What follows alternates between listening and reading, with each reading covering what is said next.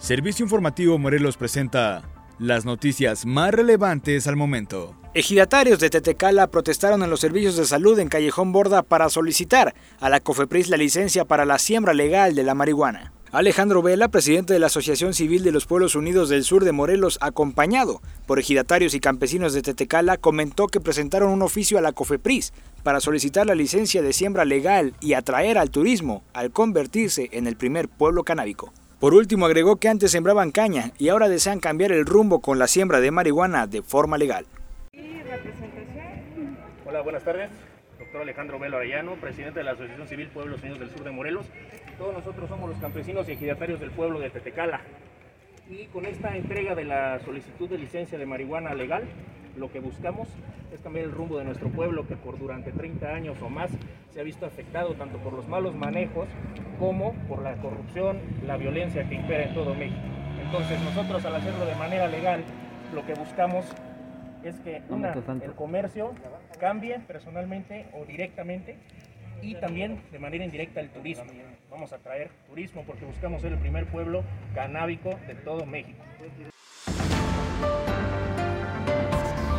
Señaló que por más de 30 años sufrieron de abandono y corrupción y con esta licencia legal de siembra se beneficiarán más de 10.000 personas con el comercio, no solo en Tetecala, sino en Coatlán del Río y Mazatepec. El coordinador del INEGI Morelos, Ricardo Torres, reveló que de acuerdo con el Índice Nacional de Precios al Consumidor realizado en la última quincena, productos como el gas y la tortilla se encarecieron y los ingresos de los morelenses bajó en comparación al año 2018.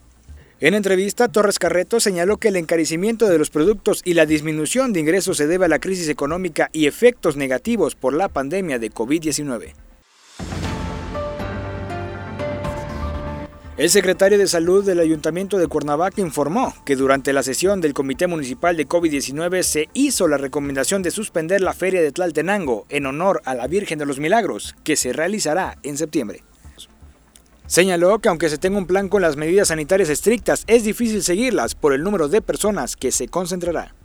Sin embargo, dijo que será la Secretaría Municipal quien tenga la última palabra. El comité sesional el día de hoy se hizo una recomendación de no realizar la feria, este, debido a que a pesar de que se tenga un plan donde las medidas sanitarias están eh, estrictas, es difícil seguirlas este, por la dinámica que tiene la feria y más que nada, no tanto la feria, sino cualquier evento que pueda aglomerar gente. Es muy difícil que la, población atienda estas medidas sanitarias de manera correcta. Entonces, cualquier evento que genere una aglomeración, pues, el comité está en contra. Entonces, ¿queda cancelada ya oficialmente la feria de Eso dependerá eh,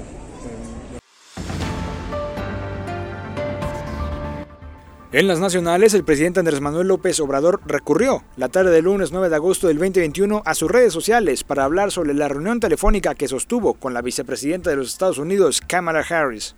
En su publicación, que acompañó con una fotografía junto al canciller Marcelo Ebrard, el mandatario brindó detalles de los temas que abordaron durante su conversación.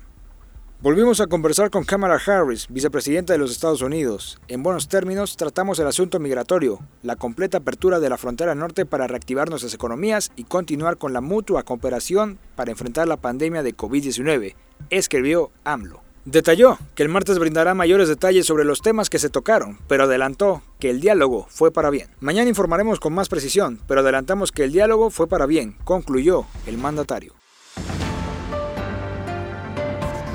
Hasta aquí las noticias más relevantes al momento, presentadas por Servicio Informativo Morelos. Yo soy Mac Martínez y nos escuchamos hasta la próxima emisión.